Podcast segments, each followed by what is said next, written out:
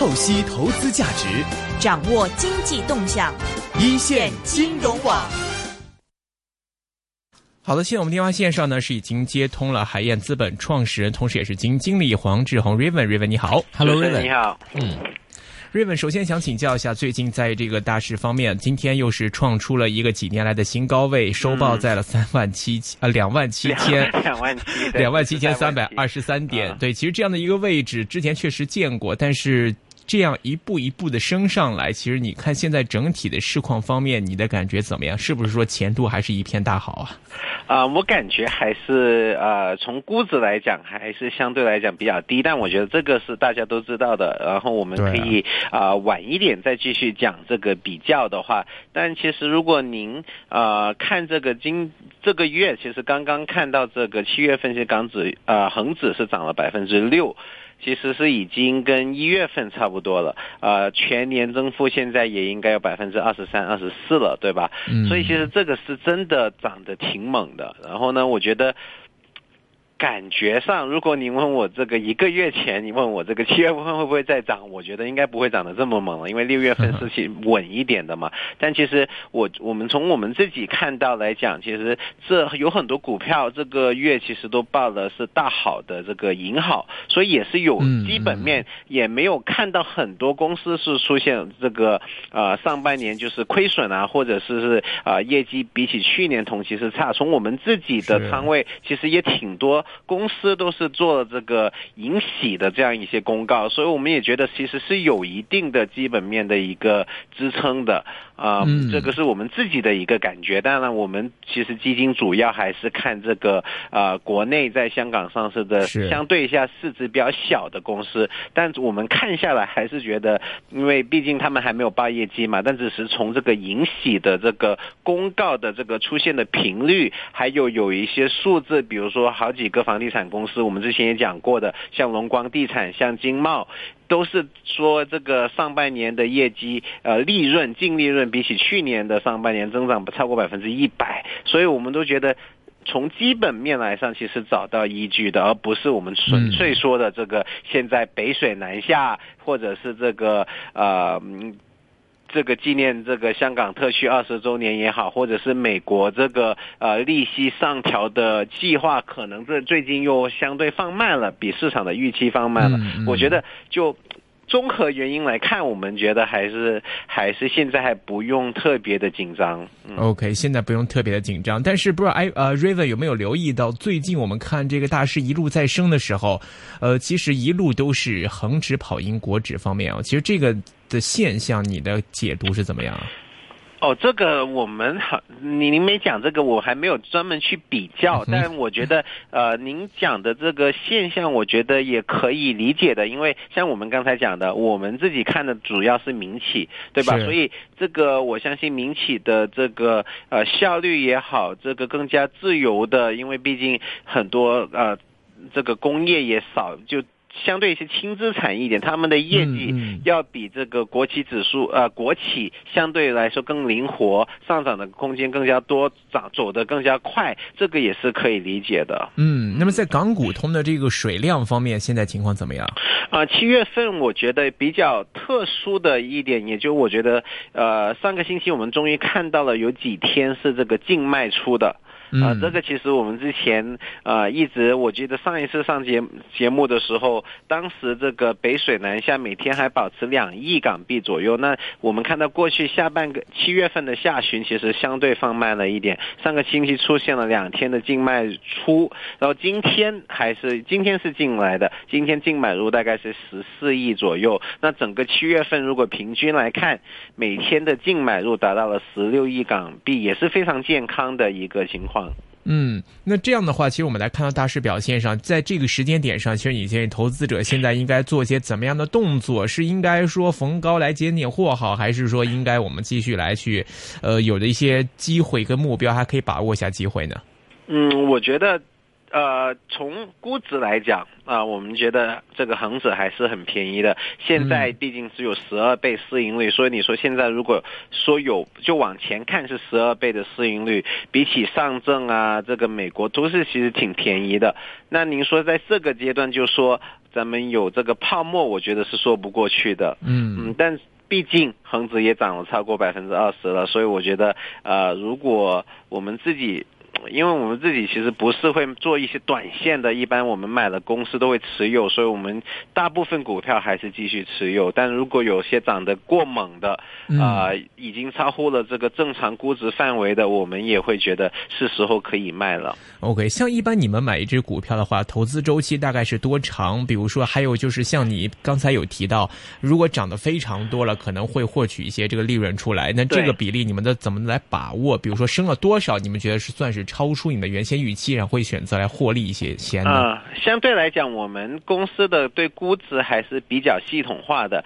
啊。一般来讲，我们喜欢买，比如说，如果是十倍市盈率的话，我们需要它的增长能够增长百分之二十以上，就我们英语叫做 PEG，我们有这样的一种估值方法。但一般来讲，如果像我们觉得每年能增长百分之二十的股票。就利润能够增长百分之二十的话，一般它涨到了二十倍的市盈率，我们觉得就比较合理了。所以在这个时候，咱们就会退出。所以一般情况下来讲，如果我们能翻一翻，已经在短时间内翻一翻，我们觉得已经非常厉害了。OK，那周期的话，一般会多长呢？比如说你选择了一个投资目标之后，可能在半年内可能都没有什么起色的话，你们会对此来做一些什么部署或者做一些应变吗？啊，我们一般还是会关注业绩。因为大部分港股的公司啊，每半年会公布一次业绩，所以我们一般要看，比如说一般情况下，起码看半年，这个在下来的半年，这个公司公报业绩跟我们当时买入仓位的预期。呃，一呃，会不会是一致的？那如果是比我们的预期好，那我们可能就会继续持有。那如果是比我们的预期差的话，我们就要考虑要不要重新的去去考虑这个仓位究竟还适不适合我们基金的投资组合。嗯，那一般你们会选择的方式是怎么样呢？是减持呢，还是做一些对冲呢，还是说就是来怎么做好的？一般我们呃，跟我跟别的对冲基金可能不不太一样，我们一般还是看自己。基金本身单每个仓位作为自己公司来来看，如果不好的话，我们就直接会减持或者直接就把股股票给卖掉了。然后从整个组合来讲，我们会考虑啊，也会做一些对冲，就是比如说直接这个用指数的一些 option。来来做整个组合的一个对冲，这样。OK，呃，今天我们来看在行业板块方面，这个 Raven 是不是要给我们重点来说一说医药行业？今天对，是的，今天我们呃想跟大家分享的一个股票也是小盘股，呃，市值只有呃五十亿港币这样的一个一个水平啊。这个公司叫做康臣药业，嗯，然后号码是幺六八幺，康臣药业是一个呃。一之前其实是一个专门做这个处方药的一个公司啊，但最近在在其实从一五年开始一直到去年幺六年啊，他们收购了一个国字号的一个呃以以前叫国企，现在现在他们收购了一个公司叫做玉林制药，在广西啊。买了这个公司之后，我们觉得处方药也有这个我们叫做非处方药，或者是英文经常讲的叫 OTC。我们觉得它的这个组合其实现在已经呃挺不错的，所以我们对这个公司呃我们公司基金是持有它的股票，也觉得它是呃有挺多的增长点，大家可以关注。嗯，具体来说，介绍一下康臣药业，它大概是做哪方面的药呢？比如说还有它的这个呃销售途径啊，或者涵盖的范围啊，或者是盈利增。增长呀，等等方面情况基本面怎么样？嗯，好的，啊，我们先分开，刚才讲了，其实它有两个部分，一个是处方药这个部分，一个是非处方药，就是玉林制药在广西玉林自由这一个部分。那我们先讲，啊，要不我们先讲，因为最近市场关注的比较多的是它的这个非处方药的一个的呃收购，就是玉林制药的一个收购。那我们觉得。这个公司其实呃大家可能呃不是特别的熟悉，但这个公司其实是原原本的这个呃是一个国企的背景，然后其实在玉林是广西的那个玉林吗？对，广西玉林啊，就是因为一些这个不好的一些一些节日，可能比较出名的那个地方哈。对，这个啊，这个是一个呃，也是一个老国企，所以一直以来呢，它的销售啊，还有利润率啊、毛利率都不是特别的高。那其实当时有一个国企改革的一个机会啊，这个康城药业收购了玉林啊，通过从股东那里，然后不停的收购，所以现在呢，已经是把这个玉林制药可以并表了。然后他们呢，其实是当时花了挺高的一个价钱啊，是大概是二零幺六年利润的二十倍的一个市盈率这样的一个价价价格来买它这个整个玉林啊。呃，这个制药的，那它其实呃，从我们自己来讲，比如说呃，很多这种呃，它的一个比较主打产品叫湿毒清，是做一个活血啊这些一个，就还是相对一些中成药这样的一个特呃特质，然后呢。原来他们是通过这个自己的一个自己有一个销售团队啊，大概是七十人。那国企的销售团队，大家可能也觉得就是可能这个嗯。速度相对比较慢，但康城接手了之后，把这七十人基本上都解散了，然后重建了一个两百人的一个销售团队。所以其实他在二零幺六年的这个增长，从幺五年的负三一下子增长了百分之三十一，毛利率呢也一下子提高了五个点，净利润从幺五年的负增长百分之二十的负增长到幺六年翻了两倍啊，增长了百分之一百六十。所以这个也是我们觉得这个一个很。好的一个就私人企业去收购一个之前效率不是特别高的国有企业的一个啊。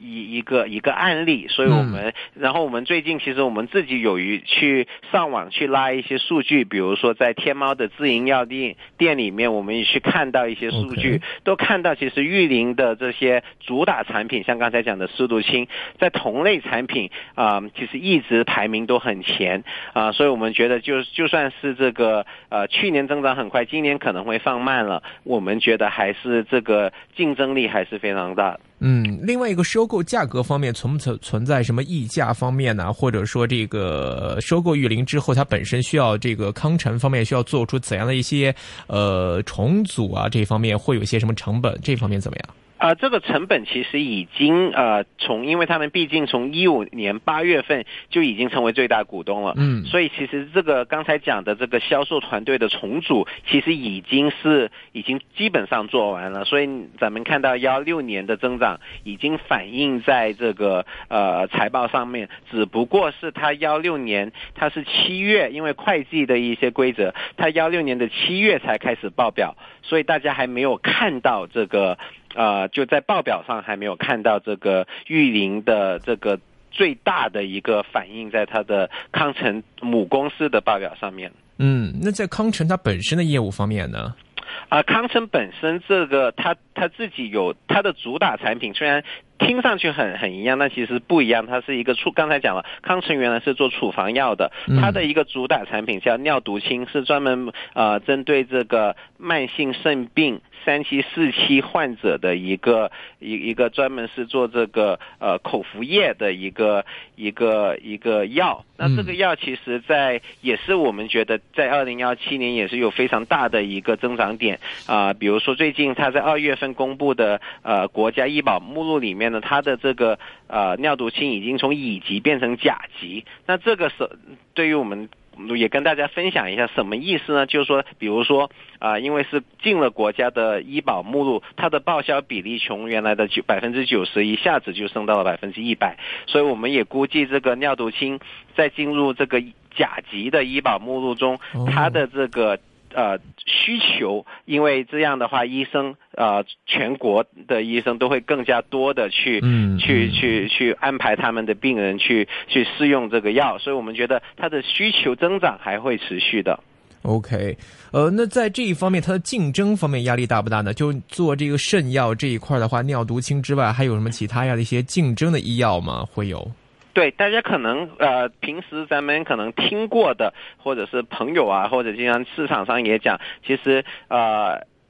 一般肾病其实要做的一个比较多的这个去医院，一般会去做这个透析，对吧？所以这个其实每个星期，如果你是严重的话，要去做几次，啊，也会花花很多钱，这个起码一千多块钱。但其实我们自己调研发现，尿毒清一一个星期的花费只有几百块钱，所以呃，我们觉得这个。比起别的技术还是有这个明显的价格优势的，啊，我们相对比较担心，就也也之前也有市场觉得比较担心的，就是说，啊，因为毕竟在这个上了医保目录之后，其实每个省在国内的医保还是要去竞呃竞标的，去投标的，所以这个价格可能会虽然说量会增加，但价格有可能往下。但这个我们看这个过去几个月在广东省也好，在湖北省的中标价格，我们。觉得还是基本上能够保持平稳啊，所以这个目前来看还是啊还是 OK 的。OK，那对它的前景呢？现在进行完玉林这一单收购之后，整个康城的未来前景方面，包括说它的这个目前的十四倍的核心市盈率，到未来的盈利增长方面的预期前景怎么看？嗯，我们自己估算，这个幺七年它的收入增长能增长百分之三四十是没有问题的。然后核心啊核心利润的呃增长，其实我们觉得能比这个还要更高。呃，这个主要也是我们比较少见的一个情况，就是。康城药业在今年二月份，其实它呢。从啊之前在上市的时候有一个这个其实是这个私募的基金叫弘毅资本，这个也是在国内非常大的一个资管公司。那他们其实当时占了公司股股份的百分之十五。那他们其实当时是想退出，但管理层做了一个这个我们觉得是对小股东非常好的一个事情，他们直接把啊直接把这个弘毅的股票，其实是这里是占股数的百分之十五，直接给他。买回来并注销了，所以其实每股的这个利润，我们觉得增长会比这个呃收入还有净利润还要高。呃，我觉得这个就是小股东，因为其实不常见的嘛。一般我们经常听到小股东的投诉，就是公司喜欢公股啊，这个对小股东的这个利利益其实是不重视。但康城利药也是我们看港股这么多年第一次看到说是这个。总股数是减少的，而不是增加的，所以这个我们觉得也是对呃我们看好这个康城药业一个比较主要的原因。OK，那在这个整个医药行业的风险方面呢？因为之前看到其实很多政策性的一些问题啊，那可能会时不时的对一些药业、药企、医药企业来做一些规管呐，或者是一些呃就整顿呐等等。其实这一方面的话，政治因素或者是会不会对它有影响呢？啊，我觉得相对来说这个。对于非处方药，就是玉林的这一块影响会相对少一点，因为毕竟是非处方药嘛，所以比这个 OTC 的一个一个这个更加看的是市场，以其实已经非常市场化的一个呃，从营销到渠道的管理，呃，已经非常市场化了啊。刚才提到，比如说像尿毒清，毕竟是在医保目录里面，那这个还是有一定的风险。那我们其实我们一直很关注的就是说每个省的竞标价格，希望这个竞标。价格呃压下行的压力不要太大啊，所以这个因为毕竟如果就是如果只有量上去了，但价钱下来了，其实对利润其实没有很大的帮助，所以这个也是我们关注的比较紧的一个一个一个地方。而且，但我们觉得就是从一个自身企业自身的发展啊，像康城这样收购了玉林，一下子从处方药。加了非处方药，这个其实我们觉得是一个很好的一个布局。OK，呃，最后我们来看一下这个在这支股份方面，今天收报是在六块三毛三，今天是逆势跌了零点六个 percent。问一问这个 Raven 觉得合理的买入位和这个目标方面会看多少？呃，现在其实估值的话，现在是大概在市盈率是核心市盈率大概是十四倍左右。我们觉得这个是已经是非常吸引人的一个价格。嗯，因为比起我们自己估它这个收入要七年能够增长百分之四十，然后这个核心利润我们觉得也能增长百分之四十，这样的话我们觉得是非常便宜的一个股票。OK，目标方面呢？啊，我们希望这个我们觉得还是。能涨挺多的，能涨挺多的。嗯，OK，我们来看听众问题啊，有听众想问 Raven，你们有你们有没有研究这个叫眼湾科技吧，一五二三和高伟电子一四一五呢？嗯啊，眼湾科技有这个曾经是我们最呃，像算是挺大的一个仓位，最近这个在七月份增长了百分之七十多，因为他们。刚才也提到了有一个银喜，他们说他们的这个呃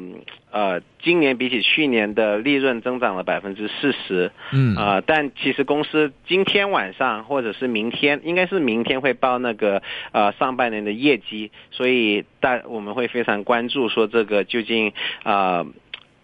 具体的一些情况，因为毕竟这个公司，呃，对于香港的投资者来说，其实要研究他们挺难的，因为他们出口到美国，因为他们是做那个呃 wireless，就是无线的那个 router，就是这个路由器的，但它的路由器不是咱们一般在家里用的那种，他们是给呃，比如说是给呃各种各样的工业用途，或者是其实他们的一个核心技术呢，就是把不同的这个。呃，你你能想象，如果比如说像 PCCW 或者是香港 Broadband，把他们的信号同时拉进来，然后把自己能做一个技术的合成，这样的话可以用到两倍的这个上网速度，或者是两到三倍提高这个速度，所以这个其实是一个很有趣的一个技术。啊。毕竟公司上市的时间不是很长啊，所以呃覆盖的卖方覆盖的研究也相对比较少，所以我们当时其实挺看好这个公司的。嗯，那现在的话，在基本面方面，它的一些盈利方面，这个数据方面，你们的了解的情况怎么样？啊，从基本面，因为呃，毕竟它的详细的呃公告还没没有出啊，但。按百分之四十来讲，我现在他们，我估计他们的市盈率大概在三十倍左右，我们觉得也是已经比较合理了，没有之前那个我们一开始买的话，它只有十倍的市盈率，所以我们觉得已经就。已经比较合理了，现在就很难说这个公司没有人看，或者是没有人关注。毕竟公司从年头到从去年十二月三十一号到现在已经涨了两倍了，对吧？嗯嗯嗯。OK，那在高伟电子方面有研究吗？高伟当年是通那个通理通理的那个是吧？呃，一四一五高伟电子。哦，高伟电子对，不好意思，是讲苹果的那个那个对啊，那个我们其实呃有有看过，但因为毕竟现在大家市场，我们觉得都是在讲这个呃苹果八或者是苹果八的这个这个配置，但其实苹果八还没出来，所以我们其实也很难去去验证说这个公司究竟就是。用的是哪一个产品？然后这个利润率是多少？会对公司往往后的十八个月到两年下来的一个利润的一个影响。所以现在我们还觉得还看不稳。嗯，呃，另外之前介推介过的这个一九七九天宝，包括这一五七五，还有这个呃一五七九方面几只股份有没有什么跟进呢？啊，目前还没有，因为八月份都准备报业绩了，所以现在管理层也没有。最近也没有跟管理层交流，所以等到要等到业绩公布了，才有进一更进一步的更新。OK，所以现在自己的选择都会继续持有。对，是的。OK，好的，今天非常感谢 Raven 的分享，谢谢 Raven。好，谢谢。好，拜拜。那么也提醒各位，一会儿呢会有徐瑞明徐老板和陈鑫 Wallace 出现，一会儿见。